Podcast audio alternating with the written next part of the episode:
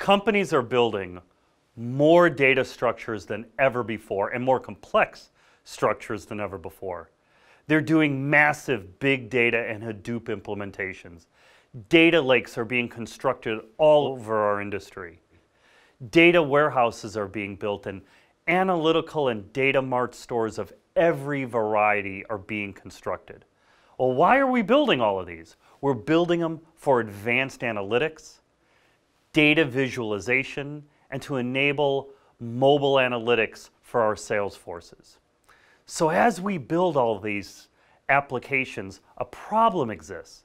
And the problem is that none of these goals will be achieved because we don't manage our data as an asset. Our organizations are littered with duplicate systems, processes, data, and technology. The average company has fourfold needless data redundancy. What do I mean by that? Suppose you have four petabytes of data within your organization.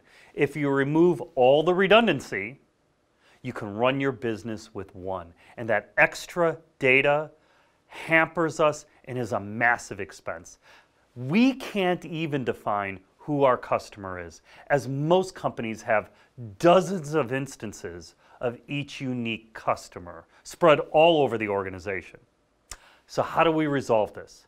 We resolve it by building a proper enterprise data management program, one which focuses on data governance, metadata management, and enterprise data modeling as its foundation.